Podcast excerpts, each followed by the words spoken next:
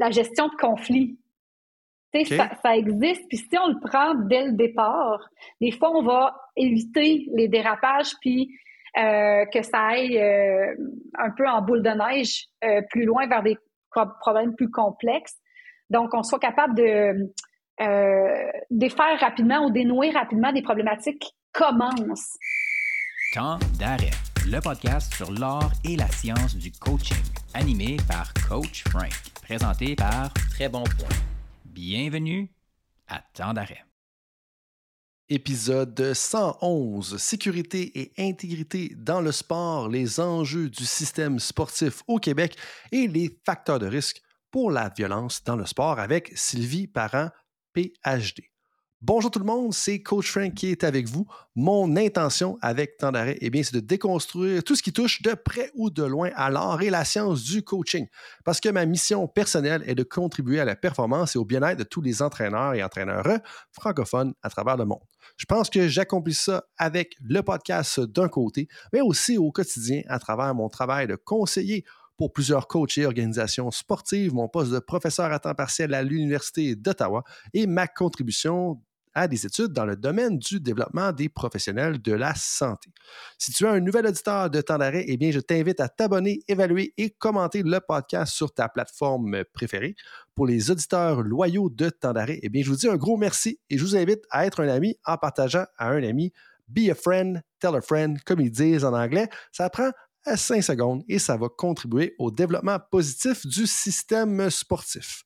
Pour l'épisode d'aujourd'hui, je crois sincèrement que ça va parler à toutes les personnes qui ont un rôle de leadership dans le système sportif, en plus des personnes qui ont à cœur, comme moi, de créer un changement positif au niveau de la culture sportive, c'est-à-dire de mettre avant la bienveillance au-delà des performances et de comprendre que la bienveillance peut aussi mener aux performances. Bref, on en parle en long et en large avec Sylvie dans les prochaines minutes. Et vous allez voir, au début de la conversation, on parle de l'état des choses au Québec versus le reste du monde. Par la suite, on s'attarde brièvement aux facteurs de risque et les différents niveaux d'intervention en lien avec les différents paliers du modèle écologique.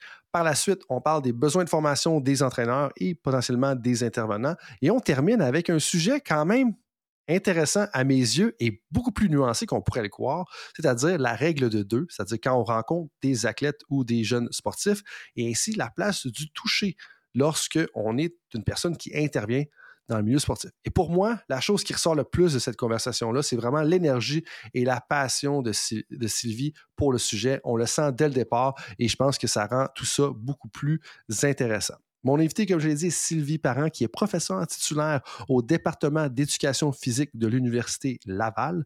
Depuis 2004, les recherches de Madame Parent portent sur la violence en contexte sportif. Plus précisément, ses travaux actuels portent sur cinq thématiques. La mesure de la prévalence de la violence envers les athlètes et les facteurs associés, l'impact de la violence dans le sport sur la santé physique et mentale des jeunes participants, la violence vécue par des jeunes officiels dans le cadre de leurs fonctions, les différents contextes de victimisation des athlètes et les besoins de formation des entraîneurs sur la question de la maltraitance en contexte sportif. Elle est l'auteur de plus de 60 publications scientifiques sur le sujet. En 2020, Mme Parent s'est vue confier la responsabilité de diriger la chaire de recherche sur la sécurité et l'intégrité dans le sport. Et en plus de son implication dans la recherche, Mme Parent est engagée depuis 2004 auprès du gouvernement québécois et de la communauté sportive pour lutter contre la violence envers les athlètes. Et au niveau international, l'expertise de Mme Parent est reconnue, comme en témoignent ses contributions comme experte au programme de formation Safeguarding Officer Course et comme co-autrice du Consensus Statement on Safeguarding in Sport du Comité olympique international à paraître en 2024. C'est donc dire qu'on a une leader mondiale dans le domaine de la recherche sur tous les enjeux qui entourent la violence dans le monde du sport. Et c'est mon grand plaisir de l'accueillir aujourd'hui sur le podcast Temps d'arrêt. Donc, sans plus tarder, je vous partage cette conversation-là avec Sylvie Parent et tout le monde. Je vous souhaite un bon podcast. Tu sais, tu me disais, ça fait 15 ans que tu fais ça. Mais, qu'est-ce qui te motive ou qu'est-ce qui te passionne encore à te lever le matin puis à travailler là-dessus? Parce que j'ai senti ton énergie quand on s'est croisé au RDSQ. Je le sens déjà là quand, quand on parle ensemble. Euh, ouais, comme je suis curieux d'en savoir un peu plus là-dessus. Qu'est-ce qui te drive le matin? Eh mon Dieu, c'est vraiment une excellente question. Puis tu sais, j'y réfléchis souvent dans le sens où des fois, c'est pas évident non plus de travailler dans ce domaine-là. Euh, donc, euh, soit il y a beaucoup, beaucoup de, publicité autour des, des cas qui surviennent et tout, beaucoup de demandes journalistiques. c'est pas évident parce que j'ai aussi le sentiment de vouloir toujours donner à tout le monde. Mais à un moment donné, ben, il faut se préserver aussi, puis il faut être capable de, de dire non. Donc, il y a des moments aussi plus difficiles. Mais ce qui me raccroche toujours, c'est de penser et de voir, même maintenant, que le travail qu'on fait a des répercussions concrètes sur le terrain.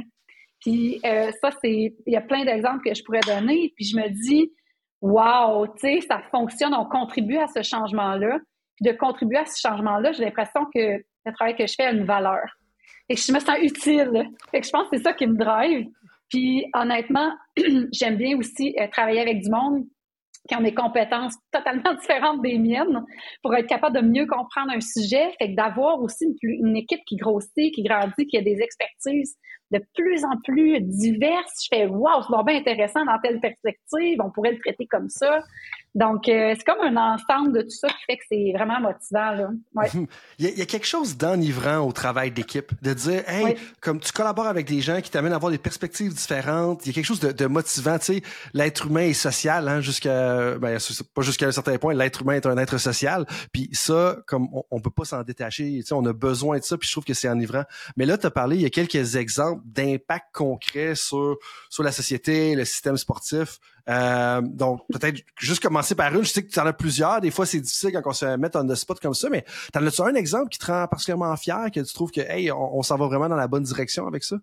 Ben, je peux en nommer quelques-unes euh, que les gens vont peut-être un peu plus connaître, mais euh, euh, j'ai cofondé Sported avec Sylvain Croteau puis Guylaine Dumont en 2014. Donc ça, pour moi, c'est super important parce que c'est un, maintenant une organisation qui vient en aide aux gens dans le Québec pour toute la question de l'accompagnement sur la violence en contexte sportif.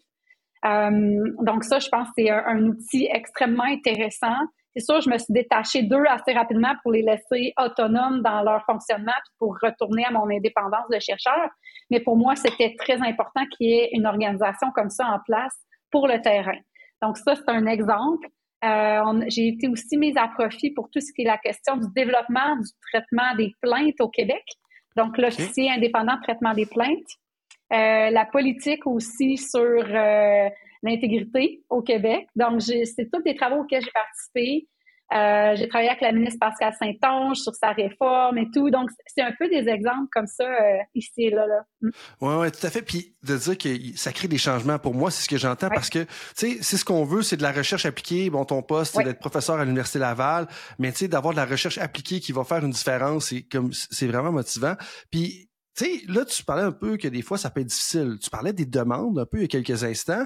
Euh, mais de l'autre côté, je trouve que c'est quand même un sujet qui peut être sérieux. Tu sais, on parle de la violence dans le sport, la sécurité et l'intégrité dans les milieux sportifs, qui est le, titre en bout de ligne de, ta chaire de recherche. Euh, mais moi, ce qui pique ma curiosité, c'est comment est-ce que tu en es venu à te pencher là-dessus? Parce que c'est quand même pas le, le, sujet le plus joyeux, mais mon Dieu que c'est important. Puis plus j'en parle, plus je deviens conscientisé à ça parce que je devrais pas de cachette. Mon intérêt est relativement récent là-dessus, peut-être parce que j'étais naïf puis je faisais tellement juste partie de l'engrenage du système sportif, mais ça, c'est peut-être une conversation pour un petit peu plus tard au moins. euh, mais, mais ça pique vraiment ma curiosité de savoir pourquoi tu as décidé de te pencher sur la violence en sport, la sécurité, l'intégrité dans en milieu sportif. Je te dirais que c'est la question qui m'est le plus posée. OK. oui, donc peut-être que les gens vont être tannés de m'entendre, mais euh, ça part d'assez loin, je dirais. Euh, moi, j'ai fait toutes mes études en sport. Je suis kinésiologue de formation. J'ai fait une maîtrise en administration du sport, justement, à l'Université d'Ottawa. Et euh, je voulais juste pousser mes études. J'aimais le sport. J'étais athlète moi-même en athlétisme. J'ai eu une super belle expérience, vraiment là, une belle expérience. Fait que pour moi, le sport était dans ma vie euh, personnel était dans mes études, c'était tout, tout est tourné autour du sport tout le temps. Puis euh, quand j'étais à la maîtrise, euh, j'ai eu un cours dans lequel on me présentait un reportage sur des violences sexuelles envers des équipes canadiennes d'aviron. Et là, j'ai dit, ben voyons comment ça se peut ça que ça existe en sport. J'en revenais juste pas. Puis la fibre en moi de justice et de protection des enfants que j'ai toujours eu, c'était vraiment actionné. Et je me suis dit, hey, il faut que je fasse quelque chose pour ça parce que pour moi, le sport est beau. Il faut, faut enlever ces, ces choses négatives et euh, ces abus-là du contexte, j'ai décidé de faire un doctorat. Donc, j'ai cogné à la porte de Guylaine Demers. J'ai dit, j'aimerais ça que tu m'encadres. Je voudrais travailler là-dessus. Et là, de dire, oh, parfait, Sylvie, j'embarque. Mais tu sais, c'était quand même un peu risqué euh, pour elle. Mais euh, j'ai fait mon doctorat là-dedans. Puis depuis ce temps-là, je suis euh, dans ce domaine-là de recherche.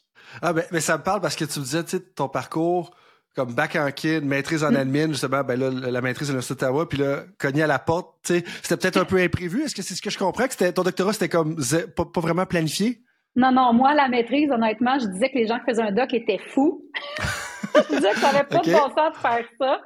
Mais j'aimais étudier, puis je savais pas trop où j'allais m'en aller. Euh, j'avais déjà fait un stage à quelque part aussi, puis je suis pas une bonne exécutrice. J'étais vraiment, moi, j'amenais des projets, je voulais développer des choses. Ouais, ouais. Euh, fait que ça, ça m'a donné l'occasion de gérer mon propre projet, de développer mes propres idées je pense que j'aurais une fibre d'entrepreneur si j'avais pas été euh, à l'université. Là, j'aime beaucoup développer. Je suis très créative. Euh, je pense que c'est mon point fort. Ben, ben, oui, puis tu sais, il y a quand même une pour euh, être à la tête d'une chaire de recherche comme ça, puis de faire une belle carrière comme professeur, il faut quand même avoir un esprit entrepreneurial, ou on mm-hmm. pourrait dire intrapreneurial, tu sais, comme tu es à l'intérieur de l'université, tu es à l'intérieur de département, puis tu pousses les choses. Mais là, comme on, on disait tout à l'heure, comme ça fait quand même un certain temps depuis ta maîtrise, depuis ton arrivée au doctorat. Moi, ce qui pique ma curiosité, qu'est-ce que toi tu trouves qui a le plus changé dans les dernières années, dans ta carrière? Justement, tu que ça fait 15 ans que tu dis que tu es professeur, tu fait ton doctorat justement, dans tout ce parcours-là. Qu'est-ce qui a le plus changé pour les gens qui ont peut-être pas réalisé ça? Parce que souvent, moi, quand je regardais un peu l'agenda puis, puis les questions que j'ai te poser, je me dis, tu sais, moi, j'ai vécu une expérience X pendant une époque X ben ça fait que des fois on manque un peu de perspective. Puis je trouve que de se poser la question qu'est-ce qui a le plus changé, ça nous aide justement à avoir la, perspective d'ensemble qui unit tout ça. Je sais pas si ça fait du sens un petit peu. Tu veux dire plus par rapport à la recherche dans ce domaine-là ou par Je dirais plus la violence dans le sport, puis, puis ben oui, ça peut être la recherche, mais plus d'un point de vue global, puis même peut-être plus au niveau québécois. Oui, mais il y a énormément de choses, à mon sens, qui ont bougé. Là. Moi, je travaille avec le, la direction de la sécurité dans le loisir et le sport depuis 2004. Donc, je suis comme un peu, euh, je vais pas dire consultante, là, mais tu sais, euh, on travaille beaucoup en proximité, je les aide, euh, ils m'aident dans le sens où on se partage les connaissances, j'essaye de, dès qu'on a des nouveaux résultats, on les partage et tout pour que ça influence et que ça aide les décideurs aussi dans leur prise de décision pour prévenir. Et en, de 2004 à 2015, je dirais que c'était plus peut-être un peu plus difficile de convaincre les gens que c'était important, que c'était un domaine qui euh, qu'il faut auquel il fallait s'attarder. Et je sais qu'une réponse m'avait été donnée, c'est ben on aurait besoin de chiffres pour chiffrer la problématique parce qu'à ce moment-là, ça ne l'était pas. Si on n'avait pas de hmm. stats, on n'avait rien pour décrire le phénomène. Euh, même si on en avait dans d'autres pays, on en voulait au Québec. Euh, donc, euh, ça, c'est quelque chose sur lequel on a travaillé pour développer une outil de mesure validé et être capable de venir mesurer ce phénomène-là. Et à partir de ce moment-là, est tombée une conjoncture entre, on a été capable d'avoir des données, puis il y a eu aussi le cas de Bertrand Charret, euh, l'entraîneur de ski alpin qui a agressé sexuellement euh, plusieurs euh, skieuses. donc, c'est autour de 2015-2016 dans ces eaux-là. et là, ça a fait un, vraiment un gros impact là, dans le, le, monde du sport. Et moi, j'ai vu un tournant complètement euh, dans tout ce qui est engagement ministériel des organisations sportives sur cette question-là. Donc, euh, tout ça a, été euh, un, un, virage, je dirais, important, où là, les gens se sont remis en question davantage, euh, ont mis davantage des, des, éléments de prévention en place. Donc, c'est amorcé vraiment un virage. Et moi, je trouve qu'on est rendu, on n'est pas parfait encore, il y a encore des choses à, à faire, mais ça a énormément changé depuis dix ans. Là. Ben, tout à fait. Puis c'est comme si la victoire, on, ne croit plus dans le dicton la victoire à tout prix jusqu'à un certain point, tu sais. Comme puis tout ça, puis tu dis que ça, on n'est pas parfait, puis ça l'a changé. Moi, je me mets tout le temps dans une perspective un peu plus internationale des fois, parce que je trouve que je pense qu'au Canada, on est quand même avant-gardiste dans plusieurs domaines, que ce soit plus dans mon dada, le développement des entraîneurs, le développement des professionnels, mais du côté justement, ça, j'ai l'impression qu'on est quand même en avant de la parade. Mais là, peut-être que je me trompe parce que c'est pas mon champ d'expertise, c'est le tien. Puis en fait, c'est ça ma question. Est-ce que je me trompe? Est-ce qu'on est dans le champ? Est-ce qu'on est en avant de la parade? Parce que ce que j'entends ou ce que j'ai vu ailleurs dans le monde, des fois, comme au, Canada, on, on critique que, hey, on pourrait en faire plus, on pourrait en faire plus, ce qui est tout à fait vrai don't get me wrong, on pourrait toujours en faire plus, mais j'ai l'impression qu'on est quand même avancé jusqu'à un certain point. Est-ce que je me trompe? On est où par rapport à ça versus le reste de la planète de ce que tu connais? Ben, en fait, euh, c'est sûr que sur le plan international, ceux qui sont, je dirais, plus en avance, au plan de la recherche, mais aussi au plan de l'intervention, il y a beaucoup les Européens. Euh, moi, c'est là avec qui, avec les gens avec qui je travaille, c'est beaucoup des Européens parce qu'ils sont beaucoup plus avancés. Euh, la Grande-Bretagne est vraiment assez avancée euh, sur ce plan-là. la Belgique, l'Allemagne, il y a beaucoup de pays européens qui ont des safeguarding officers aussi, ce qu'on n'a pas encore dans nos structures. donc, il y a beaucoup de recherches qui se fait là-bas. Aux États-Unis, très peu de recherches. Au Canada, on est un autre pôle de recherche important. Autrement, dans d'autres pays, euh, je dirais, euh, euh, il y a un essor ou un intérêt qui commence à se faire. donc, nous, par exemple, on a des demandes pour notre outil de mesure dans certains pays. le Brésil, le Kosovo, l'Iran, plein, plein, plein de pays. On a 19 pays là, actuellement là, qui sont en train d'utiliser notre outil. Ils n'ont pas encore sorti leurs données. Ce qui veut dire, par contre, qu'il y a des données qui, vont sortir sous peu dans d'autres pays, hmm. autres que le Global North. Là. Euh, donc, ça, c'est quand même intéressant. Et je pense que ça commence à, à bouger un peu partout. Puis tu disais que au niveau des interventions, il y a quand même, tu sais, oui, il y a la recherche, mais tu sais qu'au niveau des interventions, il y a quand même quelques pays qui sont à l'avant, dont certains pays d'Europe, la Grande-Bretagne. Euh, à, quel point ou comment est-ce qu'ils font ça différemment ou, ils s'en vont jusque où, justement pour dire, tu dis comme, ok, les interventions sont un peu plus avancées. Qu'est-ce qu'ils font différent que nous on fait pas nécessairement encore? Moi, je pense que ce qui manque pour nous, c'est d'avoir des spécialistes du safe sport dans, euh, dans nos réseaux. Donc là, ce qu'on a actuellement, c'est une politique. On a un mécanisme de traitement de plainte. On a SportAid qui accompagne les organisations. Mais ça va prendre des gens avec des spécialités sur les traumas, par exemple, comme des travailleurs sociaux, des psychologues, euh, qui pourraient jouer le rôle euh, de safeguarding officers. Donc, des gens qui sont là pour former les fédérations, former les entraîneurs, les psychologues du sport, euh, qui peuvent répondre aux questions s'il y a des, euh, des, problématiques dans des fédérations, des organisations, des clubs. Et ces personnes-là euh, devraient être formées justement à partir d'instances comme la chaire, par exemple. Parce que la chaire pourrait faire un peu le programme Train the Trainers, donc d'être capable de former différentes personnes pour qu'elles aillent sur le terrain, qu'ils soient présentes et formées avec euh, des bagages aussi disciplinaires importants parce qu'on parle quand même de, de trauma, on parle quand même de, de, violence. Donc, c'est important d'avoir euh, des gens formés sur le terrain. Puis quand tu dis bagage disciplinaire important, tu veux dire comme une formation reconnue comme travailleur, travailleuse sociale, psychologue, des choses comme ça? Oui, je pense que oui. Je pense qu'il faut aller là.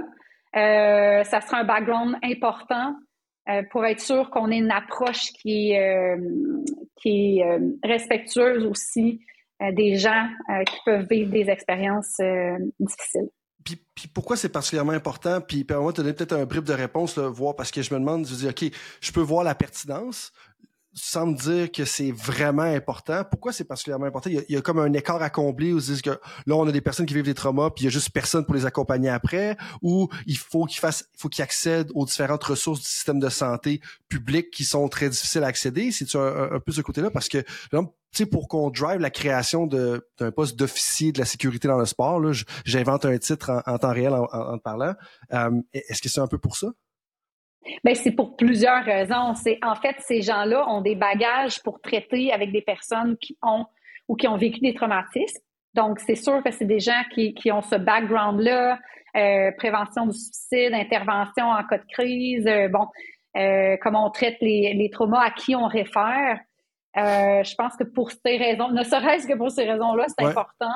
Sinon, je sais aussi qu'en Grande-Bretagne, ce qu'ils font, c'est qu'ils vont chercher aussi des gens qui vont avoir suivi une formation élaborée et poussée sur comment on devient safeguarding officers avec tous les des modules particuliers.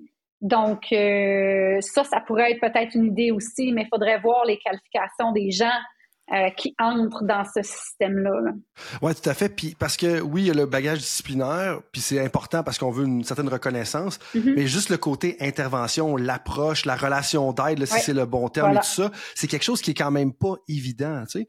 Um, puis justement, c'est quelque chose, puis là, permets-moi d'aller un, peu à l'avant de tout ça, mais j'écoutais quelques vidéos tu sais, en préparation. J'essaie du moins de faire une ou deux recherches avant de discuter avec les gens. Puis un des éléments que je voulais vraiment discuter avec toi, c'est le côté plus prévention et intervention au niveau de la violence dans le sport. Parce que qu'on soit entraîneur, préparateur mental, kinésiologue, administrateur, directeur technique, gestionnaire de club, parent, on pourrait potentiellement être témoin d'abus ou on pourrait soupçonner qu'il y a de l'abus, de la violence, etc. Puis, tu sais, on, parle quand même d'intervention depuis les dernières minutes. Puis moi, je me pose la question, comment est-ce qu'on intervient? Ou par où on commence? Parce que tu sais, je pense que c'est quelque chose de laquelle tu as discuté à quelques reprises dans le passé. Puis moi, je veux qu'on ait un peu plus en profondeur là-dedans parce que, euh, tu sais, dans mon passé d'entraîneur, dans mon passé de gestionnaire d'une entreprise privée, comme je, ne sais pas par où commencer. Mettons qu'il y aurait eu une situation comme ça, puis il y en a peut-être eu qu'à l'époque, j'étais peut-être, je veux dire, pas aussi allumé que je suis aujourd'hui. Comme je me demande tout le temps par où on commence. Eh, c'est tellement de bonnes questions. Puis elle est difficile parce que c'est un problème complexe. Fait que si on a un problème complexe, souvent on a des solutions complexes. Tout à fait. Et euh, dans l'approche, euh, par exemple, euh, de santé publique, qu'est-ce qu'on va faire? C'est qu'on va aller voir les différents facteurs de risque à différents niveaux du modèle écologique. Donc, on parle, par exemple, du au niveau individuel, on peut faire quoi? Au niveau des relations entre les personnes, on peut faire quoi? Au niveau organisationnel, on peut faire quoi? Puis au niveau social, on peut faire quoi?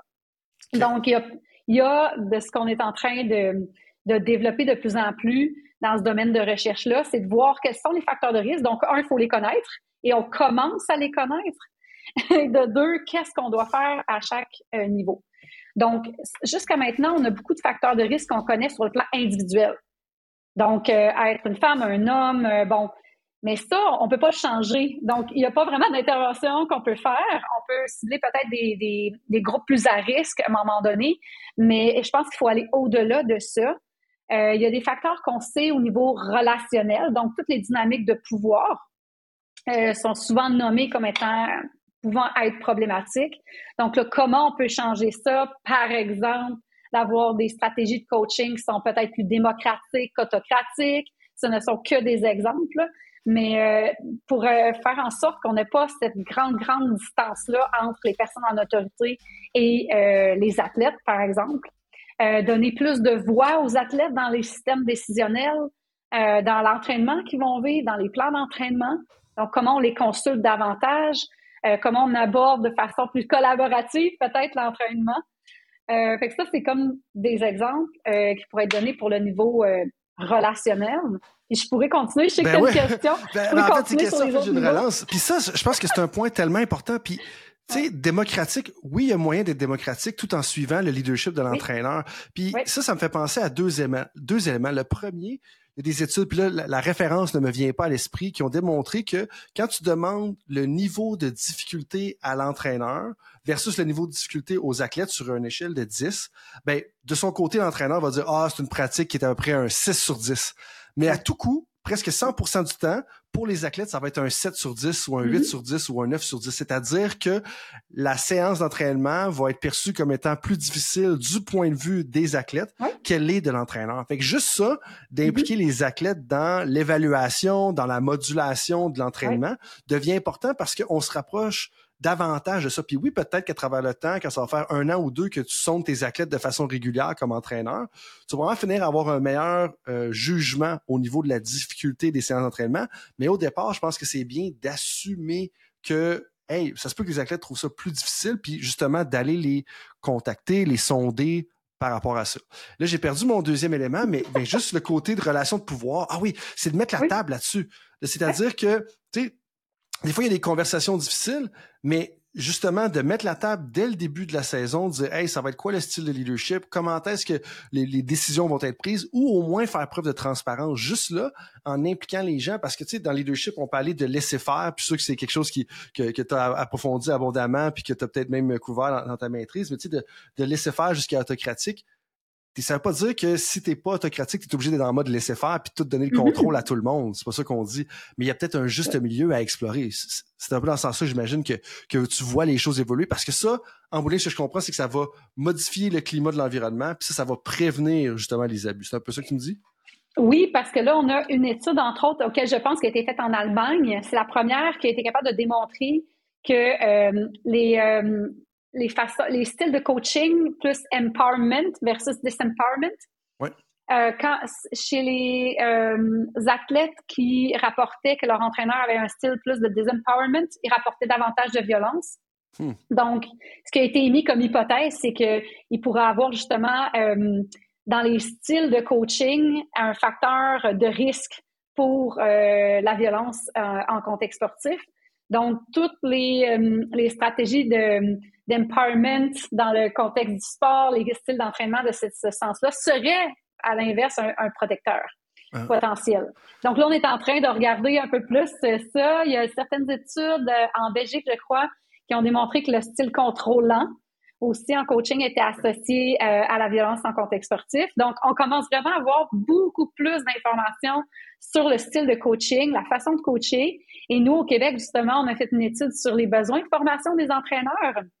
Et ce qu'on voyait, c'est euh, eux autres aussi avaient toute la question de la perception des effets instrumentaux de la violence. Donc, euh, euh, c'était bien documenté dans la littérature, mais on l'avait jamais testé. Euh, et ça, ça réfère à tout ce qui est le fait de penser que crier après un athlète, par exemple, va le motiver, euh, va euh, augmenter sa résilience, le fait de l'humilier, va contribuer à sa performance. Tu sais, tout un peu les croyances qu'ils peuvent avoir autour de ça.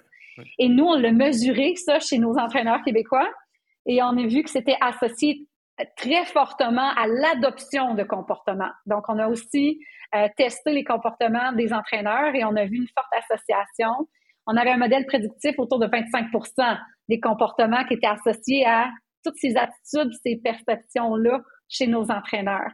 Fait qu'on commence à avoir énormément de, de plus en plus de pistes à savoir avec les entraîneurs, c'est quoi qu'il faut modifier pour prévenir la violence. OK, là, c'est beaucoup d'informations à ingérer, puis c'est super intéressant. Mais là, mais pas, pas de stress. En fait, c'est le but, justement, d'avoir le podcast, puis de pouvoir en discuter de long puis en large.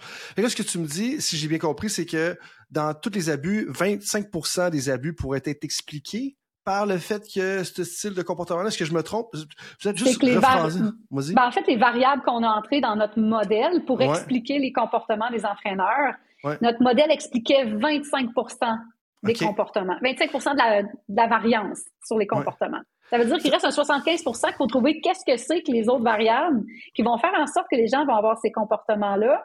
Mais on sait qu'il y a un gros corps là, qui est expliqué par les variables que nous, on a rentrées, et entre autres, cette grosse variable-là d'effet perçu de la violence. puis, quand tu me parles de coaching, bien entendu, ça m'allume par rapport à ça. Puis, sais, quand tu parlais d'empowerment, disempowerment, je vais me permettre une traduction qui serait responsabiliser slash déresponsabiliser les athlètes, même si c'est pas parfait parce que le empower, tu sais, empower une personne, c'est plus que la responsabiliser, c'est mm-hmm. qu'elle en prend part et elle sent vraiment qu'elle appartient à ce que tu essaies de faire, là. Euh, mauvaise traduction. Mais il y a aussi un élément, tu sais, quand tu me parlais du style contrôlant, déresponsabiliser les athlètes, je trouve qu'il y a un élément d'objectifier aussi les athlètes. Tu sais, que les athlètes, c'est des machines qui sont là pour optimiser leur corps, puis qu'en bout mm-hmm. c'est un véhicule pour aller chercher une médaille d'or. Puis, tu sais, des fois, ça peut frapper quand on entend ça pour la première fois, mais je disais justement un livre là, dans, dans les derniers mois de l'année 2023 qui parlait comment est-ce que dans notre société en général, tu sais, on objectifie des fois les, les, personnes ou les corps. Puis là, je parle pas ici de au niveau de l'attrayance physique, puis ces mm-hmm. choses-là, plus de voir que c'est des machines, puis tu es là pour optimiser chaque grain de ta machine et où, même au niveau niveau du travail, de dire, hey, faut que tu sois productif, tu es là pour donner le plus gros output, si on veut, pour la société, puis c'est ça ton rôle. Mais un peu, non, on n'est pas juste une machine. C'est pas vrai qu'on marche comme une comme une machine qui va monter une, voiture dans la chaîne de montage de Toyota. Là, c'est pas la même chose. Puis je trouve que si on commence déjà à changer juste notre perspective sur les athlètes, que les athlètes c'est un humain qui ça donne à pratiquer le sport dans un contexte d'élite, mais ben, juste là, comme si on a cette perspective-là, ça devient de à mon sens, ça, devrait ça doit être plus difficile du moins de tomber dans l'abus parce qu'on voit pas comme hey, toi es un moyen pour aller chercher une, une pièce d'or qui est grosse peut-être de 3 pouces de diamètre si on veut.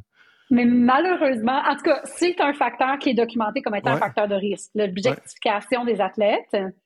Par contre, de ce que moi je vois dans ma pratique, ben, pas dans ma pratique, mais dans mon, mon vécu de maman qui assiste à des tournois, des compétitions, euh, puis avec les lectures que je fais aussi, pour moi, ça, on n'est pas encore on n'est pas encore là. Je pense qu'il y a comme le beau discours de oui, les athlètes sont des humains, oui, les athlètes, faut les voir dans leur globalité. Euh, c'est pas juste des machines. Mais en même temps, on regarde sur le terrain on fait, OK, euh, des enfants de 8-10 ans à qui on fait faire des drôles de choses là, pour des êtres humains. Tu sais, tu dis, ben voyons, on est donc bien intense euh, à ce point-là, puis c'est quoi qu'on recherche face à ça, tu sais?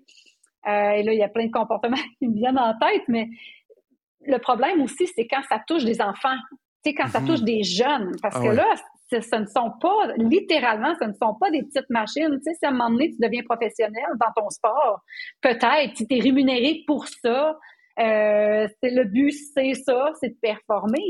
Tandis que quand euh, on parle d'enfants, puis c'est vraiment la clientèle à laquelle je m'intéresse le plus, les enfants et les ados, sont pas tous non plus dans un pattern d'élite, mhm. mais on voit quand même ces comportements-là au niveau régional, local. Mhm. Donc, il y a comme un peu ça à mettre en perspective. Puis, ce qu'on me répondait souvent, c'est ben c'est parce que plus haut, on demande des résultats. Plus haut, on demande des médailles. Plus haut, on demande pour les commandites, pour etc., etc. Et ça, ça découle sur tout le monde, ça met des pressions sur tout le monde. Mhm. Probablement qu'il n'y a absolument pas juste ça, mais euh, ça fait partie de ce que j'ai entendu aussi de certaines personnes sur le terrain. C'est intéressant parce que sais, là, je le vois, moi, comme père de famille, tu sais, euh, ayant trois jeunes filles de, de, de moins de 5, ben, ans et moins, mais aussi comme entraîneur, tu sais, quand j'étais entraîneur au collégial, je me voyais comme le grand frère un petit peu. Moi, j'étais un enfant unique, donc euh, j'ai pas de frère, mais tous mes joueurs, c'était comme ça. Puis je voyais ça, justement, que mon rôle, c'est comme d'être le protecteur de cette pression-là, justement, comme oui, il y a de la mm-hmm. pression à performer, avoir la pression de l'administration, avoir la pression de la personne qui sait ton contrat, mais toi, justement, l'entraîneur, au lieu de la transférer, cette pression-là, c'est à toi d'être le protecteur, la protectrice, justement, puis là, je fais euh, une image comme de parapluie, tu sais, si on veut, par, rapport à ça. Puis, moi, ça, c'est super important euh, de dire de, de, de, jouer justement ce rôle-là, mais c'est souvent oublié. Mais tu sais, là, mm-hmm. tu me parles que justement, dans le système, dans la culture, on n'est pas encore là. Puis je veux dire, comme je, je l'ai vu là, tu sais, moi, aussi, je, ma, plus vieille fille il y a juste cinq ans, puis je l'ai déjà vu. Euh, ce qui est un peu sidérant à certains moments. Mm. Puis je pense qu'un élément que tu as amené, tu sais, dire qu'ils sont tu sais, quand tu parlais des athlètes professionnels puis les demandes qu'on leur impose, moi, je fais la, même différence que comme toi puis moi dans notre travail. On est des professionnels, ben, on se lève le matin, la nuit n'a pas été parfaite, tu te lèves, puis t'enchaînes, tu prends un café, puis boum, boum, boum. Ça, on appelle ça être un professionnel. Puis ce soit un professionnel pour faire de la recherche, un professionnel pour mettre un morceau de caoutchouc dans un filet, ce soit un professionnel pour lancer des gens à terre. Là, je fais référence au judo ici, je faisais référence au hockey avant. Tu es un professionnel, tu dois faire ce que tu as à faire, puis c'est normal qu'il y ait de la pression qui vient avec le travail. Bien entendu, on veut qu'elle reste saine, mm-hmm. saine slash respectueuse de la personne. Mais quand tu tu parles justement des enfants puis des jeunes ados, je me dis, un peu, c'est comme, on, c'est pas des professionnels qui sont là, sont en train de se découvrir, d'explorer. Mm. Mais là, moi, ce qui me parle le plus, tu sais, puis, puis tout le préambule que je viens de faire, qui était en lien aussi avec mes filles, c'est de dire, OK, là, on s'en va dans les 10-15 prochaines années. Comment est-ce qu'on change les choses? Parce que moi, c'est la question qui m'interpelle le plus en bowling. Tu sais, le, le système est là-dedans. Qu'est-ce qu'on peut faire pour changer le système puis avoir une influence là-dessus pour que ce soit un moins accepté, puis deux plus je veux dire, divulguer, trois, pour que ça change, parce que, comme, il y, a autre chose que de dire, je vais crier après mon athlète pour justement avoir un bon résultat, tu sais. Puis moi, c'est la question qui m'importe le plus, parce que je veux que mes, enfants, tous les enfants bowling, tous mes anciens athlètes, tu sais, j'espère qu'ils ont une expérience positive, ceux qui en ont un ou une, à gauche pas à droite qui ont peut-être eu une expérience moins positive. Mais qui ait tous une expérience positive dans le sport parce que ça peut tellement nous aider, comme un peu tu nous parlais de ton athlétisme tout à l'heure. Fait que long monologue pour dire comment est-ce qu'on s'y prend pour rehausser la qualité de l'environnement qu'on offre justement dans du côté du Québec? Et je pense qu'on revient un peu à, mes fameuses étapes du modèle écologique. Là, on a regardé un peu euh, individuel puis relationnel, mais si ce qui est la plus englobant ne change pas, j'ai l'impression que ça va être très difficile de changer les éléments plus proximaux. Fait tout ce qui est organisationnel et social devra, à mon avis, changer. Et comment ça peut changer? Moi, je pense que ça passe par un leadership.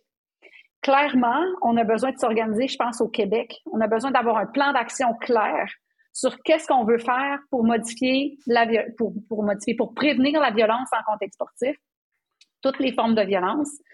Euh, il y a des mesures à mettre en place.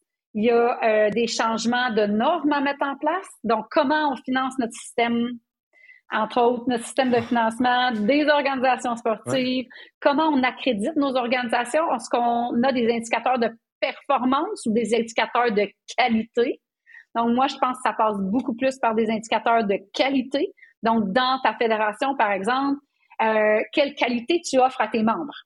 Tous tes membres. Donc, est-ce qu'il y a une qualité d'encadrement? Comment tu qualifies ta qualité d'encadrement? Est-ce que tu bases ton système sur des médailles ou tu bases ton système sur des compétences, sur des accréditations, des formations continues que le monde peut suivre, euh, une formation universitaire, par exemple, de base? Euh, fait que je pense qu'il y a beaucoup, beaucoup d'éléments autour de ça sur le fait de, euh, je dirais, reconnaître la qualité plutôt nécessairement que toujours la quantité. Et il y a vraiment des variabilités aussi au niveau des fédérations. Il y a des fédérations qui ont beaucoup, beaucoup de, de ressources, de budget, d'autres en ont moins. C'est peut-être plus difficile d'avoir plus de membres aussi. Et, et ça, c'est un effet qui, qui, qui roule comme ça. Donc, toute la question du financement, de reconnaître la, la, la qualité de l'encadrement, un élément hyper important pour moi, c'est la professionnalisation des entraîneurs. Mhm. Donc, qu'on soit capable d'avoir des entraîneurs qui ont une formation complète. Euh, et là, je vais dans l'utopie, là, mais des formations universitaires. Parce que coacher un athlète, tu le sais comme moi, faut avoir des notions de nutrition, de psychologie, euh, d'enseignement, de didactique, euh, de pédagogie énormément, ce qui manque beaucoup, je pense, dans la formation de nos entraîneurs. Mhm. C'est normal parce qu'ils en ont comme 10 000 petites formations à faire pour des gens qui sont même pas à temps plein là-dedans. Donc ça, c'est un élément majeur. Et je dirais en troisième, mettons, puis je vais m'arrêter là parce que j'aurais plein d'autres idées, là. Mais euh, euh, comme je disais, le leadership, un engagement, euh, aussi des gestionnaires sportifs qui soient formés aussi parce que c'est eux qui vont mettre en place les mesures dans leur organisation sportive. Mhm, mhm. Et eux aussi, c'est des gens de premier plan là qu'il faut qu'ils soient en mesure d'être capables de comprendre la problématique, de savoir qu'est-ce qu'on met euh, dans comment on éduque, comment on forme notre monde, qu'est-ce qu'on met comme politique, etc. Fait que ça, ce n'est qu'un petit aspect. Juste l'élément de la professionnalisation des entraîneurs. Tu sais, il y a l'exemple du Brésil puis de la Lettonie. Là, c'est les deux pays que je vais peut-être connaître plus de ce côté-là. Ou est-ce que dans ces deux pays-là, si je me trompe, là, je ne pas de me corriger, mais si je me trompe pas. Ce que je crois, c'est que il faut absolument avoir un baccalauréat en éducation physique ou quelque chose de connexe pour être un entraîneur. Je sais qu'au Brésil, c'est une loi, par exemple. Mm-hmm. Tu sais, comme ça, juste à cause justement de, de l'importance des interventions auprès des jeunes, auprès des athlètes et tout ça. Est-ce qu'on a besoin d'aller à ce point-là au Québec? Ça, on n'est peut-être pas rendu là. Peut-être qu'on va arriver là dans 5, 10, 15 ans parce qu'il y a quand même plusieurs étapes. Puis là, il y a peut-être des entraîneurs qui nous écoutent, qui nous disent, ah ben là, si tu mets ça, moi, je pourrais plus coacher demain pas ça mon point. Moi, c'est juste de dire qu'il y a quand même des exemples dans le monde où, où est-ce que ça se fait. Mais moi, tu as touché un des éléments qui me parle le plus. C'est la complexité mm. de notre système de formation, puis la quantité de formation qu'on doit faire, puis tout ça. Puis oui, à la base, au niveau de la formation des entraîneurs, c'était quand même une bonne idée de dire, hey, on va contextualiser la formation, on va l'adapter. Est-ce que tu coaches plus des athlètes d'âge secondaire, de haut niveau, plus les fins de semaine, des, des jeunes enfants? Mais en même temps, en mettant 43 morceaux à acquérir pour pouvoir être officiellement certifié, ça fait que les entraîneurs se perdent parce que, comme tu as si bien dit, ils sont pas là à temps plein, ils n'ont pas juste ça à réfléchir justement à leur coaching. Fait que de décomplexifier ça pour justement permettre que nos entraîneurs soient, je veux dire, le, le, minimum où les, tous nos entraîneurs, entraîneurs soient compétents, compétentes, ben je pense que ce sera un bon point de départ parce qu'il y a le côté, comme tu disais, didactique, enseignement, pédagogie, intervention, leadership. Tout cet aspect-là est tellement important, puis ça a, un gros impact. Puis ça, pour moi, ce serait le, point de départ de dire que est-ce qu'on peut faciliter l'accès à une certification, justement? Oui, mais je suis 100% d'accord avec toi. Puis, tu sais, nos résultats de notre étude sur l'intégrité en coaching, c'est ce que ça démontre aussi. C'est que les, les, les coachs ont dit, puis donnez-nous des alternatives. sais, on sait que ça, c'est pas nécessairement des bons comportements ou euh, bon, on voit qu'il y a des attitudes et des comportements qui sont utilisés dans un but, mais c'est parce qu'on n'a pas d'alternative puis on n'a pas les bons outils. Fait que donnez-nous des alternatives. Mais les alternatives, c'est gestion de la colère, Euh, c'est comment je gère la discipline dans mon groupe. Euh, c'est toutes des choses qui sont avec des aspects de psychologie, des aspects de, euh, de sur la motivation, des aspects sur la discipline, sur la pédagogie. Mm-hmm. Ben, là, on rajoute une, une, couche de plus dans le système de formation mm-hmm. pour aborder ça.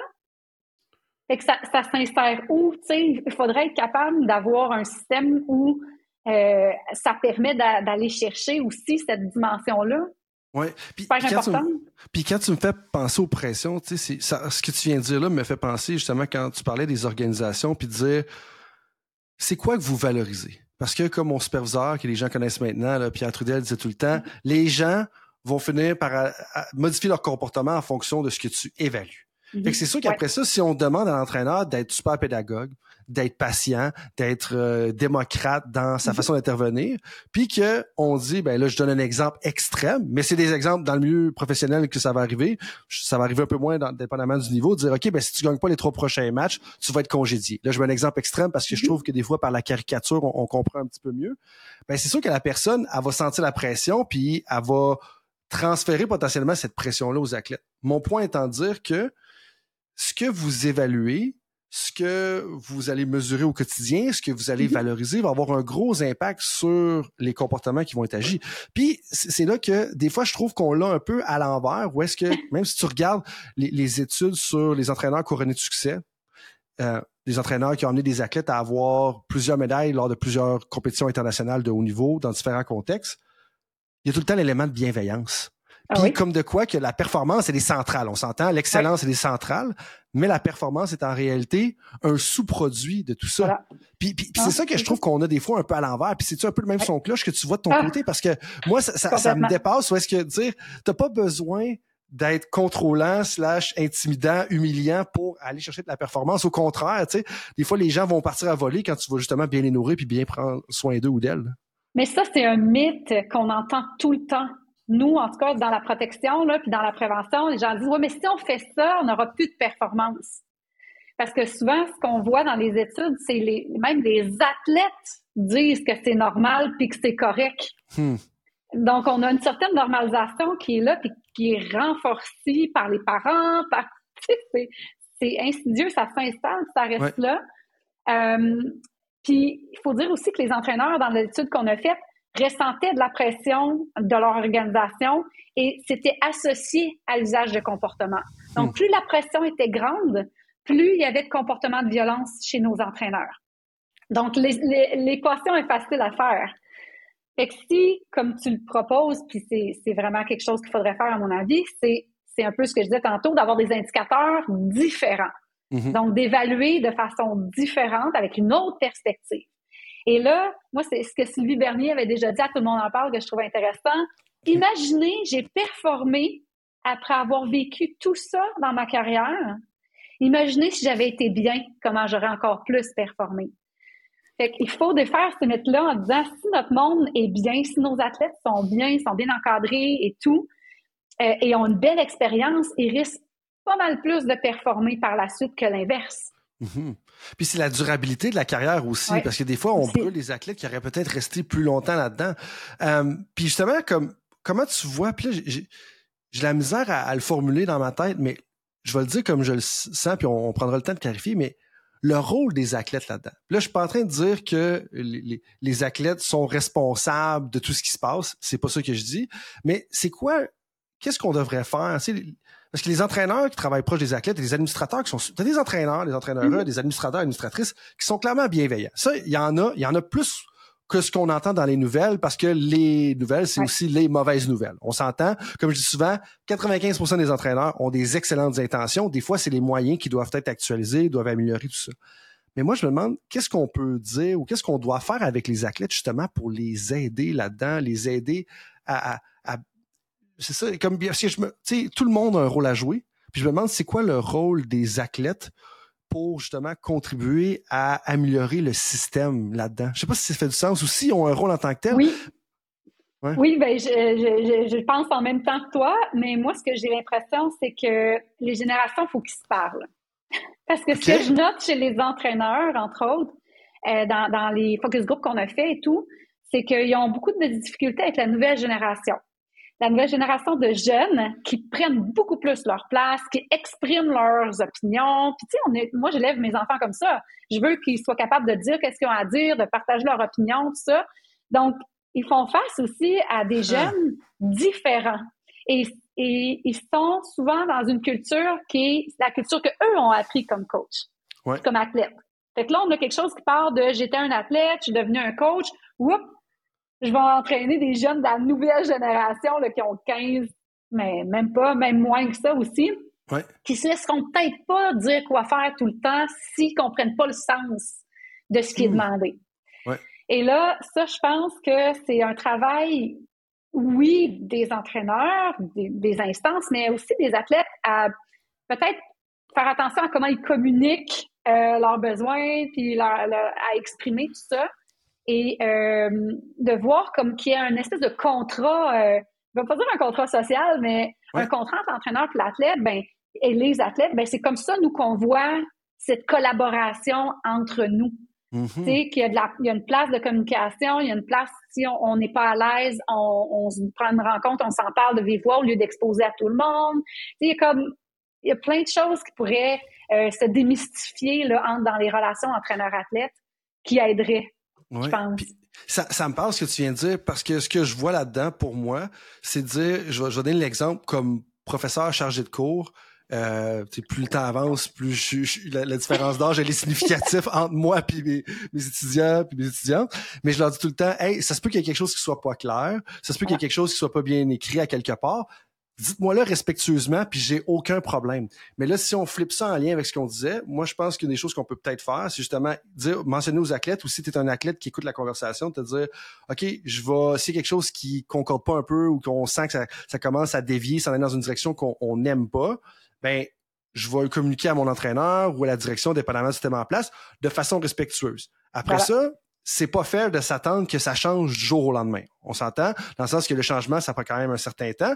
Tant qu'on voit des signes de progression, comme là, après ça, on devrait être quand même indulgent. Peut-être qu'on a des rappels à faire à gauche puis à droite, mais comme tu as dit, de pas partir à OK, il y a un comportement, puis après ça, on se ramasse, on expose sa place publique parce que la personne, je sais pas, a levé le ton une fois ou des choses comme ça. Tu tant qu'on sent qu'il y a, y a un travail qui est fait puis il y a une amélioration qui est en place, je pense que ça ferait du sens. Mais ça, je pense que c'est justement un peu vers là que je vais aller au niveau de la question parce que ma croyance sincère, c'est que tout le monde a un peu une responsabilité là-dedans.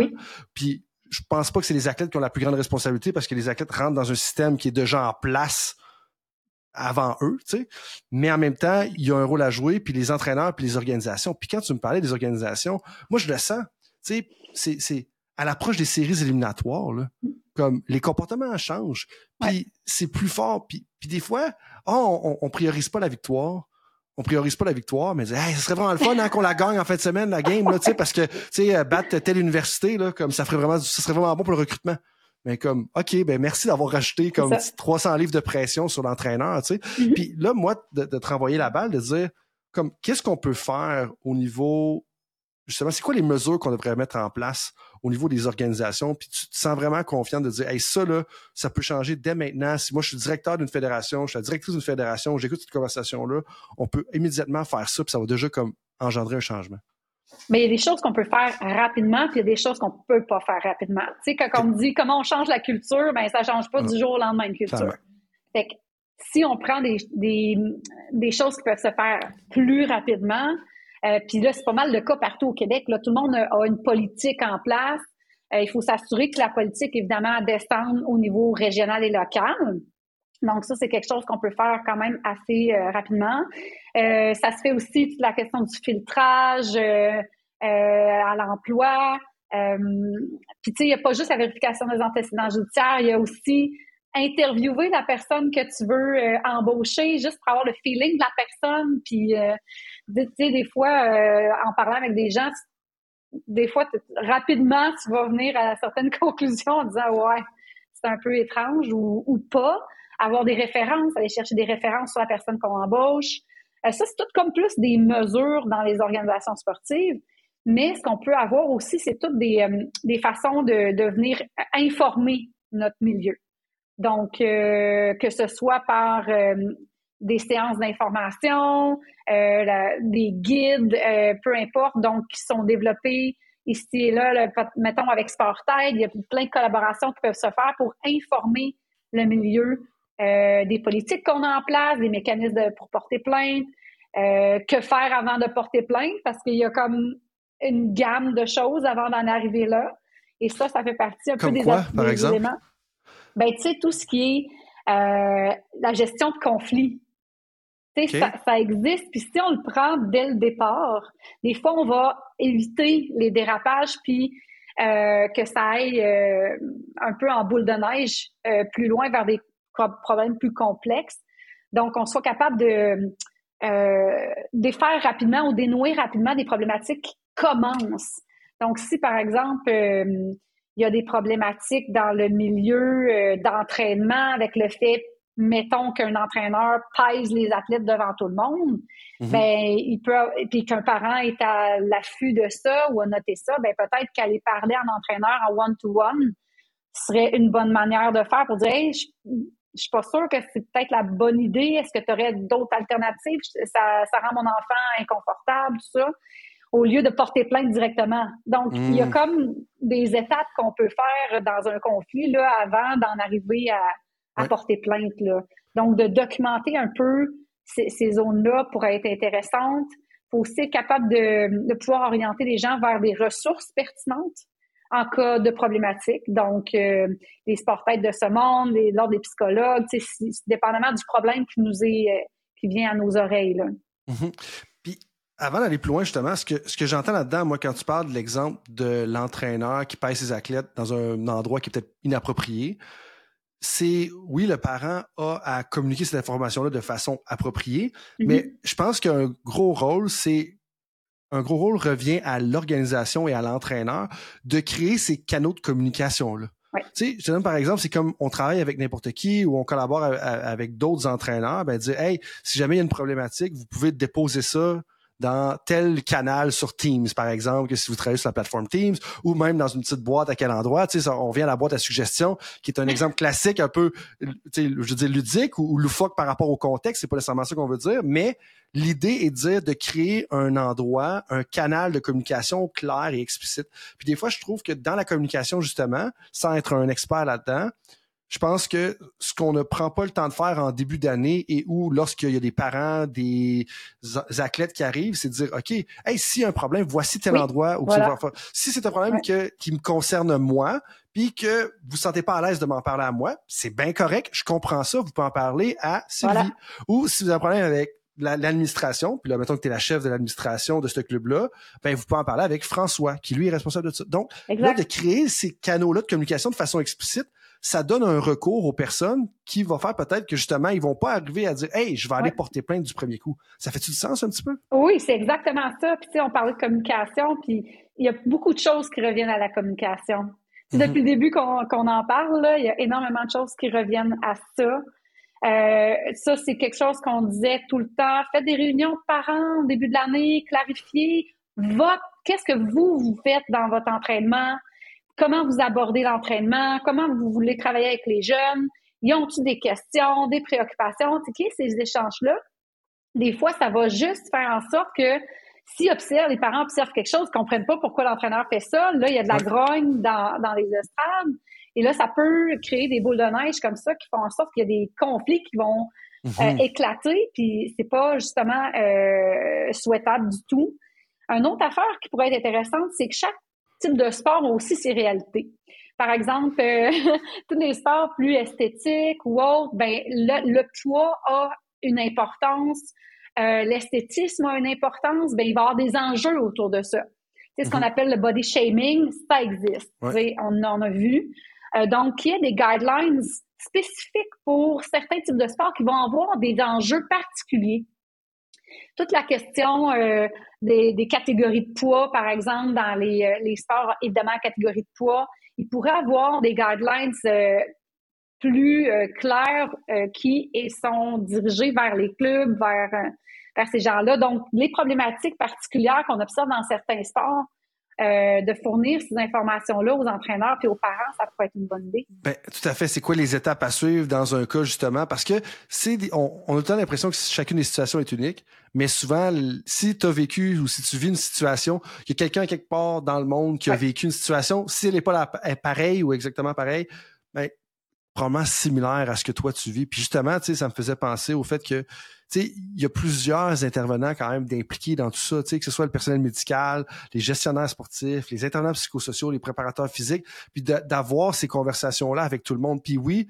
c'est un peu moins inefficient parce que justement, comme tu disais tout à l'heure, il y a 450 000 tâches qui sont demandées aux entraîneurs pour souvent des salaires quand même très modestes et mm-hmm. en plus au niveau des heures ou de la charge de travail souvent c'est pas des gens qui vont travailler à temps plein qui vont travailler à temps partiel à demi-temps puis ces choses-là mais il faut quand même prendre la peine d'impliquer tout le monde dans ça, puis ça va vous sauver bien des maux de tête. Puis tu sais, dans votre projet justement que vous menez sur l'analyse des besoins de formation, tu sais, au niveau de, des intervenants en sport, euh, quoi, d'autre qui ressort comme les grands constats? Parce que moi, quand je faisais justement mes recherches pour notre conversation d'aujourd'hui, je me dis, OK, là, vous avez analysé les besoins de formation des intervenants œuvrant auprès des athlètes au sujet de la maltraitance en milieu sportif.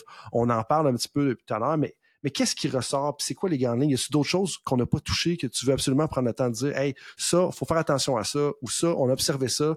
C'est une autre problématique qui est très importante dans le milieu. Bien, il y avait toute la question que je disais tantôt des attitudes face à, l'utilisation de la violence, de dire, ben ça, ça va m'aider. Euh, si j'ai tel, tel, tel comportement, ça va plus motiver mes athlètes, ça va euh, euh, travailler leur résilience. Donc, c'est assurément, il faut travailler à défaire ces mythes-là et à donner des outils alternatifs. Ça, c'est vraiment un gros highlight de ce qu'on a trouvé. On a trouvé aussi, comme je le disais tantôt, que les contraintes euh, et les pressions qui sont mises sur les entraîneurs vont, vont être associées justement à l'usage de comportement. Donc, il faut travailler aussi sur la structure, sur les gens qui, euh, qui engagent les entraîneurs pour que cette pression-là euh, diminue ou soit modifié, là, dire que les critères d'évaluation, comme on disait tantôt, changent. Donc ça, c'est super important. On a vu aussi qu'il y avait, ils ont nommé plein de savoirs qu'ils voulaient euh, avoir, plein de connaissances qu'ils voulaient avoir là-dessus. Et ça tournait autour des savoirs professionnels, des savoirs personnels, euh, puis des savoirs euh, interpersonnels. Donc, d'être capable d'aller chercher toute la question de la gestion des émotions, comment on gère nos émotions, euh, ils veulent avoir des boîtes à outils pour gérer la discipline. Euh, ils veulent avoir des outils pour reconnaître les formes de violence, savoir comment intervenir quand on est témoin. Donc, l'approche bystander approach. Ouais. Et on a mis aussi les styles d'entraînement, d'être capable de, de, voir comment je peux adapter mon style d'entraînement euh, par certains outils. Donc, ils ont besoin d'outils pour faire ça aussi. Ouais. Euh, puis on a vu qu'ils voulaient des formations qui étaient flexibles. Donc, ils voulaient des formations qui soient, oui, en partie peut-être hybrides pour sur des troncs communs, par exemple, mais qu'il y ait beaucoup de mentorat sur le terrain pour venir les aider à changer leur pratique. Parce que hmm. c'est pas par euh, une heure de capsule qu'on change nos pratiques. Donc, il y a toute la question du mentorat, donc les accompagner, d'avoir des formations en continu, donc qui sont répétées dans le temps, euh, à intervalles réguliers, puis qu'il y ait des troncs plus spécifiques sur certains éléments euh, par, rapport, par rapport à l'esthétisme, par exemple, au corps, euh, toute la question du toucher en entraînement, euh, les, les, pratiques pédagogiques, donc un peu tous ces éléments-là. Puis c'est ça, le, le, mentorat était super important.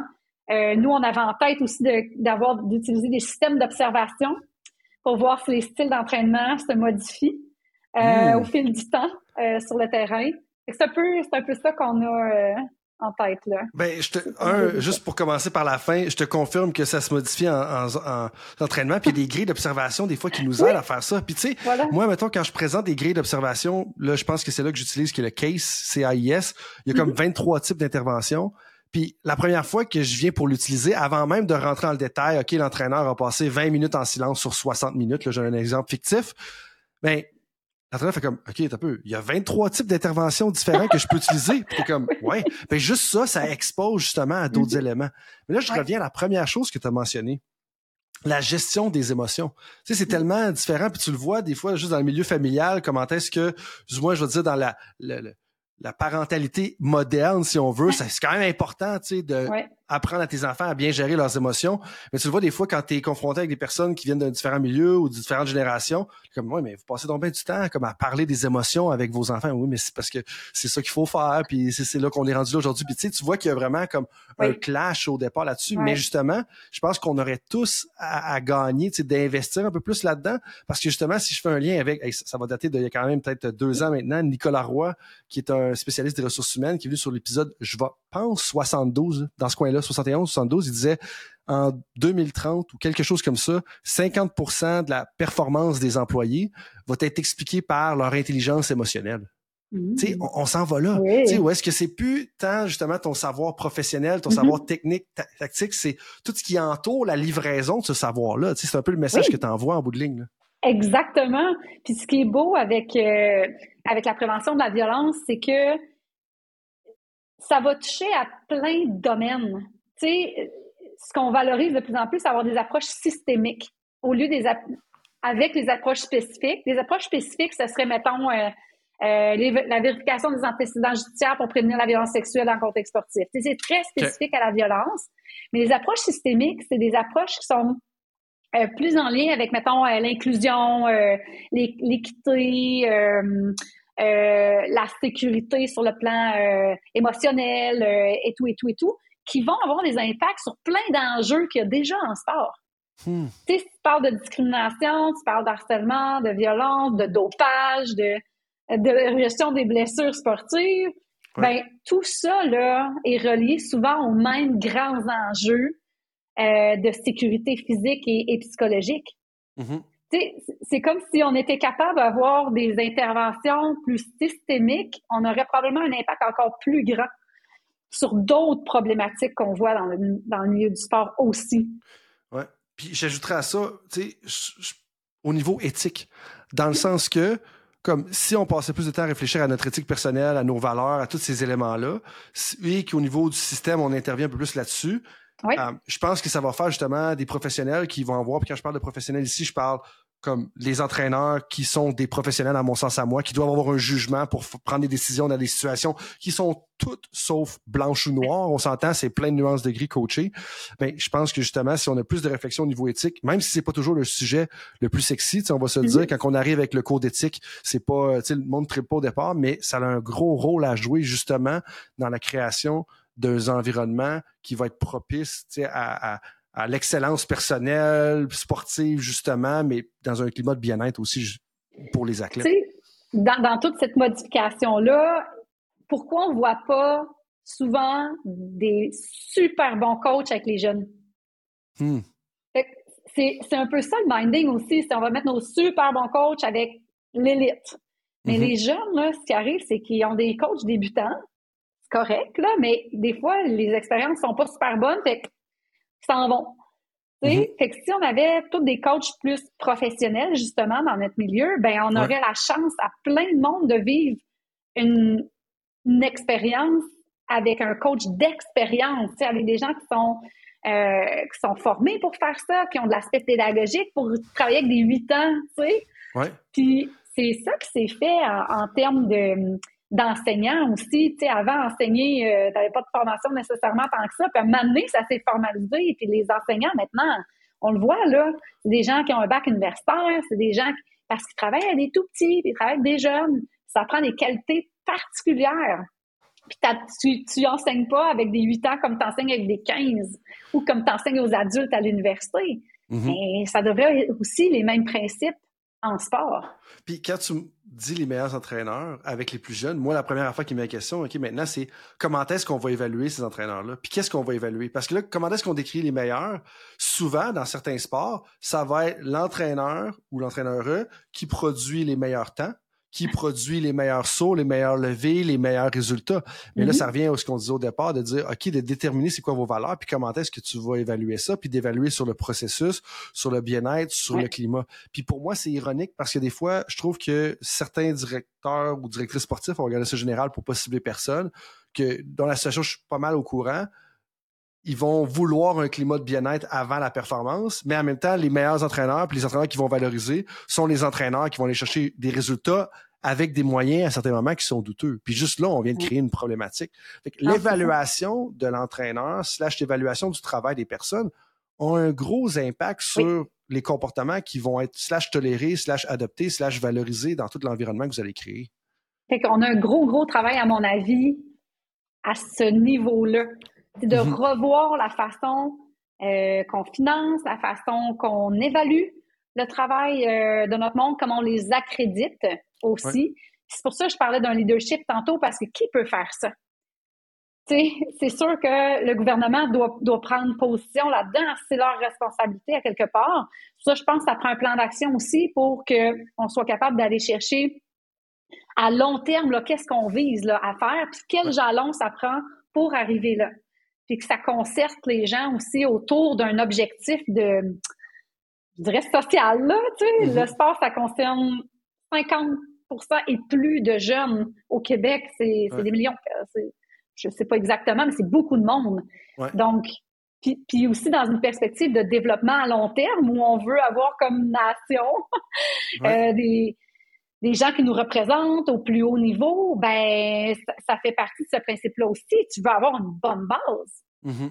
Tu sais, tu vas avoir la, optimiser ta base, d'avoir le plus de jeunes possible qui en font, qui ont une belle expérience, qui font, qui, qui restent. Puis s'ils restent, ben t'as encore plus de potentiel pour ceux qui ont le goût de continuer. Parce qu'il y en a qui n'ont pas le goût de continuer, ils vont arrêter, mais c'est une base plus intéressante aussi. Oui, tout à fait, tout à fait. Puis là, ça, ça m'amène. Ben, en fait, le, dernier lien que je vais faire avant de m'arriver à, deux questions plus pratiques que j'ai pour toi. On n'est pas rendu dans les questions éclair encore, mais ça me fait penser à Jean Côté dans le modèle de développement de l'athlète qui, qui, dans ses travaux, il disait, tu sais, dans les deux cas, là, lui parlait plus de spécialisation multisport, mais il y avait aussi un côté bien-être, côté un, un, environnement plus sain. Dans les deux cas, tu vas pouvoir faire des athlètes d'élite. Il y en a juste que dans un cas, tu vas en casser plus que dans l'autre. Fait qu'en il faut décider nous, on se situe à quel endroit. Dans les, tu sais, tant qu'à t'avoir au, bout du fil, slash au bout du micro ou au bout des écouteurs, dans, dans ton cas, je me disais, il y a deux questions pratiques qui pour moi sont importantes, mais en fait une qui est particulièrement importante pour moi. Deux, la deuxième, je pense qu'il faut juste le mettre sur la, la, table au niveau du Canada. Puis cette première question là, c'est OK, demain, je suis un entraîneur, je suis un administrateur, je suis dans une organisation, puis je reçois un témoignage d'abus. Comme on dit, hey, il y a telle chose qui se passe, ça, c'est inacceptable. Comme, qu'est-ce qu'on doit faire? Comme, c'est quoi qu'on doit considérer? Tu sais, je pense que dans une des vidéos que j'ai vues, là, il y a des éléments que, des fois, on oublie de considérer avant de commencer. Puis, je dis, comme, OK, on reçoit un témoignage d'abus. C'est quoi qu'on doit considérer en premier? Qu'est-ce qu'on doit faire? Ça dépend, entre autres, de la nature de ce qui nous est confié. Euh, si c'est euh, un abus sexuel ou un abus physique, on doit euh, faire une, voyons, j'ai le, mot, je perds le mot, une dénonciation à la DPJ parce que ce sont des, obligations que tout le monde a là, quand on parle d'un enfant. Donc, que ce soit un abus sexuel ou un abus physique, on doit le signaler. Euh, si c'est d'autres formes d'abus ou de violence, à ce moment-là, il faut regarder notre politique. Donc, la politique sur l'intégrité qui a été euh, mise en place. Et euh, on va suivre la procédure qui est érigée dans cette politique-là. Donc, si on a, en fait, ça se peut que cette personne-là veuille porter plainte au niveau du parent, ben le parent peut porter plainte à je porte plainte. Euh, puis je porte plainte, qu'est-ce qu'ils vont faire eux autres, c'est qu'ils vont regarder si c'est euh, une plainte de violence ou pas. Donc, si c'est une plainte de violence, ils vont le retenir, puis ils vont enquêter sur le sujet. Si c'est une plainte plus de régie sportive, ben, ils vont le redescendre à la fédération qui va le gérer à sa façon ou à sa manière. Tu sais, si j'ai fait bencher, euh, bencher un jeune ou je l'ai changé de club puis j'aurais pas dû, bon, mais ça, c'est plus de la régie sportive. Ça dépend de la nature de ce qui nous est rapporté. La première chose à considérer, c'est de dire c'est quoi la nature de l'abus qui nous est rapporté? Il y en a un qui c'est plus du côté illégal, donc faut se référer aux autorités illégales. Tu dis dans ce cas-là, la DPJ si on est avec des mineurs, plus avec les autorités policières, dans le fond, si on est c'est majeur, j'imagine. Et puis après ça, de l'autre côté, si on parle de régis sportif, slash climat peut-être malsain, mais qui n'y a pas nécessairement d'abus physique ou sexuel, là, on va plus du côté de je porte plainte. Euh, mais les gens peuvent aller de toute façon à Je porte plainte, là. Puis, je suis pas la porte-parole de Je porte plainte, ils pourraient mieux l'expliquer que moi, Mais euh, ils peuvent aller tout de suite à Je porte plainte de toute façon, même pour abus sexuels ou autres, parce que eux vont aussi faire le lien avec la police et la DPJ. Donc, euh, ils peuvent aussi s'en remettre à l'officier des plaintes, là. OK, parfait. Puis là, deuxième question plus pratique pour les interventions, la gestion des abus au Canada. Puis là, je pense que tu me vas venir euh, à 10 000 à la ronde. Mais la règle de deux. Qu'est-ce qu'on fait avec ça? J'ai posé la question à Stéphanie. Je sais que j'ai posé. Je veux te la reposer. Tu es chef de file dans le domaine. Moi, j'ai, j'ai, je suis un peu ambivalent cette question-là. Je comprends le sens, mais de l'autre côté, en même temps, c'est ça peut être euh, je veux dire que c'est pas tout le temps faisable mais c'est pas parfait du moins là. Puis je, serais curieux d'avoir ton avis là qu'est-ce qu'on fait avec la règle de deux? Moi j'ai jamais été 100% d'accord avec cette règle là je l'ai déjà dit. Euh, je suis pas mal à l'aise de le dire encore. Euh, je comprends comme toi qu'elle peut avoir sa pertinence. L'affaire c'est qu'elle est pas nuancée. Puis c'est pas applicable tout le temps non plus, puis ça garantit pas non plus qu'il se passe rien. Mm-hmm. Fait que pour toutes ces raisons-là, je trouve qu'elle est très restreignante pour peut-être pas tant d'effets tout le temps au bout du compte. Mm. Euh, donc, si par exemple, euh, il y a un entraîneur ou une personne responsable d'un jeune qui a un handicap, par exemple, qui doit aller aux toilettes avec cette personne-là, ben, elle n'amènera pas une autre personne avec elle. Tu sais, ils, ont besoin comme euh, d'aider quelqu'un, de, de, donner des soins. Euh, si je veux avoir une discussion difficile avec quelqu'un, ben ça se peut que je, que je veuille le faire en confidentialité. Euh, donc, ça se prête pas toujours à être une discussion de corridor quand tout le monde me voit. fait que c'est comme si j'ai l'impression qu'il y a beaucoup de jugement aussi là-dedans, tu sais, au lieu de que ça soit complètement non, non, non, qu'il y a beaucoup de jugements qui doivent être mis en place en disant, ben là, c'est pas une situation euh, où je vais avoir de la facilité à, respecter la règle de deux, puis je pense que c'est quasiment mieux que je le fasse pas pour telle, telle, telle raison. Tu sais, c'est comme, il y a quelqu'un qui me donnait un peu la, la notion de si sur l'autoroute, c'est entre 60 et 100, mais s'il fait super tempête, tu vas peut-être rouler à 20. Mm-hmm. Fait que tu le respecteras pas parce que ton jugement te dit que dans la situation actuelle, c'est pas ça qui est le plus adapté. Ben c'est pour ça que je trouve que j'en prendrais puis j'en laisserais. Là. Puis, puis, des fois, je pense aussi, tu sais, on le voit juste dans notre vie privée, je sais que c'est la même chose de l'autre côté, mais des fois, il y a des conversations que c'est juste plus facile de s'ouvrir émotionnellement oui. quand tu es juste un à un parce que tu as la relation de confiance qui est là. Puis là, je comprends aussi que l'idée, c'est de dire, ben oui, des fois, justement, c'est quand que la relation de confiance, elle est trop forte, puis que là, la personne, elle a des intentions malsaines, qu'il va se passer des problèmes.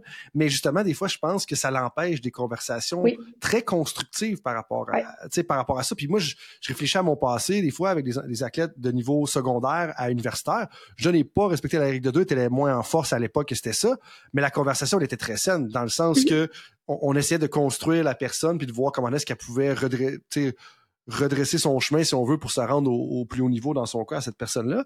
Ben, tu je pense que c'est là que tu dis qu'il y a une question de jugement. Fait c'est quoi, toi, peut-être plus ta recommandation quand vient le temps ou, peut-être ta ligne directrice ou ton principe directeur de dire, OK, là, il est temps d'avoir une conversation difficile avec un athlète mineur comme c'est quoi les lignes directrices que tu aurais peut-être à recommander aux personnes qui disent Hey, moi je vais avoir une conversation comme une conversation importante que je dois avoir avec Jonathan ou bien Valérie, mais je sais pas si c'est propice d'avoir Valérie puis sa coéquipière Sandrine ensemble quand je vais parler de ça. Comme tu, te prendrais comment ou c'est quoi ta, recommandation générale par rapport à ça? Ben, ça dépend aussi de la personne à quel âge, là. si on parle d'une hmm. très, très jeune personne, ça peut se faire avec le parent. C'est une question difficile qui concerne la santé de l'enfant ou peu importe, ça dépend aussi de la nature de la conversation. Euh, donc, c'est pour ça que je dis toujours aux étudiants, ça dépend. Donc, c'est là le jugement sur le contexte, c'est quoi l'âge de la personne, c'est quoi le sujet de discussion. Fait que c'est comme pas, j'ai pas de bonne réponse, mais il n'y a pas de recette. Fait que c'est juste le, le, jugement de dire, mais Hey, dans cette situation-là, est-ce que ce serait pertinent que le parent soit présent? Parce qu'on veut parler de problématiques euh, de poids, par exemple, chez son jeune, puis là, ça devient difficile. Je l'ai vu faire vomir, par exemple.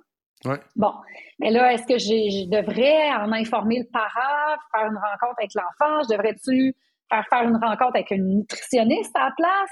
y a-tu comme des alternatives aussi, dépendamment de la nature du, euh, de, de, tout ce qui se passe?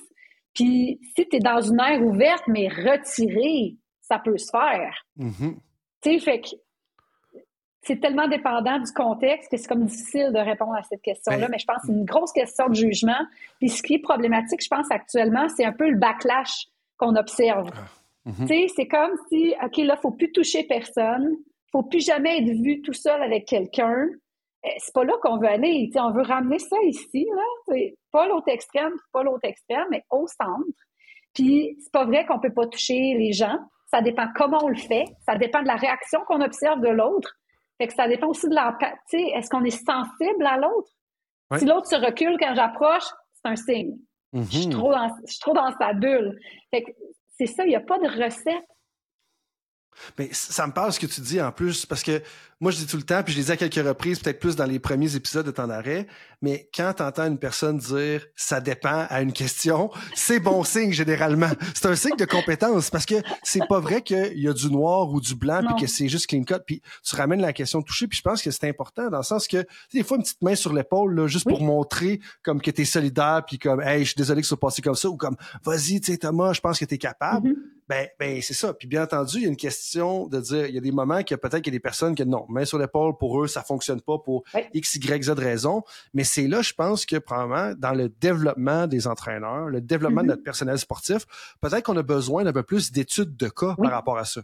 Tu sais, dans le sens que je pense qu'on enseigne beaucoup par formation, communiquer des principes, mais de plonger les gens. Puis tu sais, on faisait un lien, puis j'avais pas prévu ça en début de conversation, mais une chose que moi je retiens de ma maîtrise en administration du sport, je sais pas si c'était ton cas, mais il y avait beaucoup d'études de cas. C'est-à-dire comme, OK, on va lire un cas réel d'une telle organisation, on va ressortir les 5 W, comme qui, quoi, quand, comment, pourquoi et où. Ensuite de ça, on va décrire, puis après ça, on va dire toutes les alternatives, puis après ça, on va voir c'est quoi qui peut être fait. Puis ça, c'est ça t'amène à pratiquer ton jugement. Puis des fois, je trouve que dans nos formations, oui, on va discuter des différents éléments, mais de plonger dans des études de cas comme ça qui sont spécifiques, ben c'est quand même important. Mais là, moi, ça m'amène à un autre point. Puis je veux que tu me dises si, si je me trompe. Je pense que ça ramène au point de la communication qu'on parlait tout à l'heure. C'est-à-dire que si tu n'as pas une communication ouverte, tu n'as pas pris le temps d'ouvrir les canaux de communication avec tes athlètes très tôt, ben, ça mm-hmm. se peut que tu mettes la main sur l'épaule, puis euh, Sandrine la fasse comme excuse, coach, mais non. Genre, tu sais, ben, ah, OK, parfait, tu sais, où est-ce que vous en êtes là-dessus? Tu sais, de parler de son style de coaching, de clarifier les intentions, je pense que c'est quand même très important. Tu sais, sur le toucher, il y a une étude qui a été faite qui a interrogé les athlètes directement vous, le toucher, là, comment vous percevez ça? Puis euh, les athlètes disaient, ben nous, ça nous dérange pas. Je veux dire, c'est important, le high five, euh, les tapes sur l'épaule. Euh, puis ce qu'ils disaient, c'est que ça dépend aussi des cultures. Il y a des cultures, c'est comme le toucher, c'est ça non là. Oui, tout à fait. Tu vas pas là. Il y en a d'autres espagnols, tu sais, plus latins, là, on va, on va énormément toucher, se prendre dans les bras, tout ça. Mais moi, je leur disais une chose qui est claire. Tu mets pas de main sur les fesses, puis tu mets pas de main sur un sein. Tu sais, c'est comme, ça, c'est la base. Hein. Tout à fait. Le reste, tu respectes la, la, bulle de la personne, puis tu analyses qu'est-ce qui se passe devant toi. là, les coachs étaient comme, wow, OK, tu sais, si j'avais su ça avant, j'aurais été moins mal à l'aise. Puis il y, a eu des, il y a eu des études sur le toucher, puis l'impact du toucher, puis c'est super positif dans l'entraînement. Ah oui? Oui, fait qu'on leur ramenait ça. C'est comme, ah, OK. Tu sais, t'as pas le choix aussi, des fois, pour démontrer, de toucher la personne. Ben, tu dis, hey, gars, je mets ma main dans ton dos, c'est correct. Parfait. Hey, ça prend 0.5 secondes de dire ça, là. Ben oui. Puis, tu sais, je pense, à mettons l'exemple, tu dis, ça dépend du contexte de la culture. Et justement, tu sais, Yannick Plante était venu en parler dans l'épisode, je pense, 32, disait comme, lui travaillait comme préparateur physique avec des gens plus hispaniques, travaillait dans le baseball, tu sais. ben, c'est sûr qu'à un moment donné, la, culture dans le gym, elle va être différente, puis la musique, elle va être différente et tout ça, mais ça l'englobe aussi des éléments comme le. Puis ça l'amène au point où est-ce que tu disais, tu sais, tu de faire un triple low five avec tes athlètes, après ça de faire un shoulder bump, ben des fois ça peut amener de l'énergie puis ah ouais le coach est comme nous autres, il est excité lui aussi avec nous. Donc ça ça l'amène un élément puis je trouve que des fois justement comme, ce que tu viens de dire, je, trouve ça super intéressant en fait parce que tu sais c'est on va se demander après ça pourquoi il n'y a pas de connexion entre l'athlète et l'entraîneur, mais si on bloque le toucher ou des formes, puis tout, à fait de façon respectueuse, bien entendu, comme tu l'as bien dit, ben justement, ça, ça va brimer la connexion. Puis là, si on n'a pas de connexion, c'est là qu'il y, aura des, avoir des conflits qui vont arriver. Puis, parce que souvent, pour avoir une bonne relation avec des gens, faut que tu aies un point de connexion régulière. Tu sais, que ce soit une mm-hmm. petite conversation, un petit high five, un, un, petit high five, un fist bump ou des choses comme ça.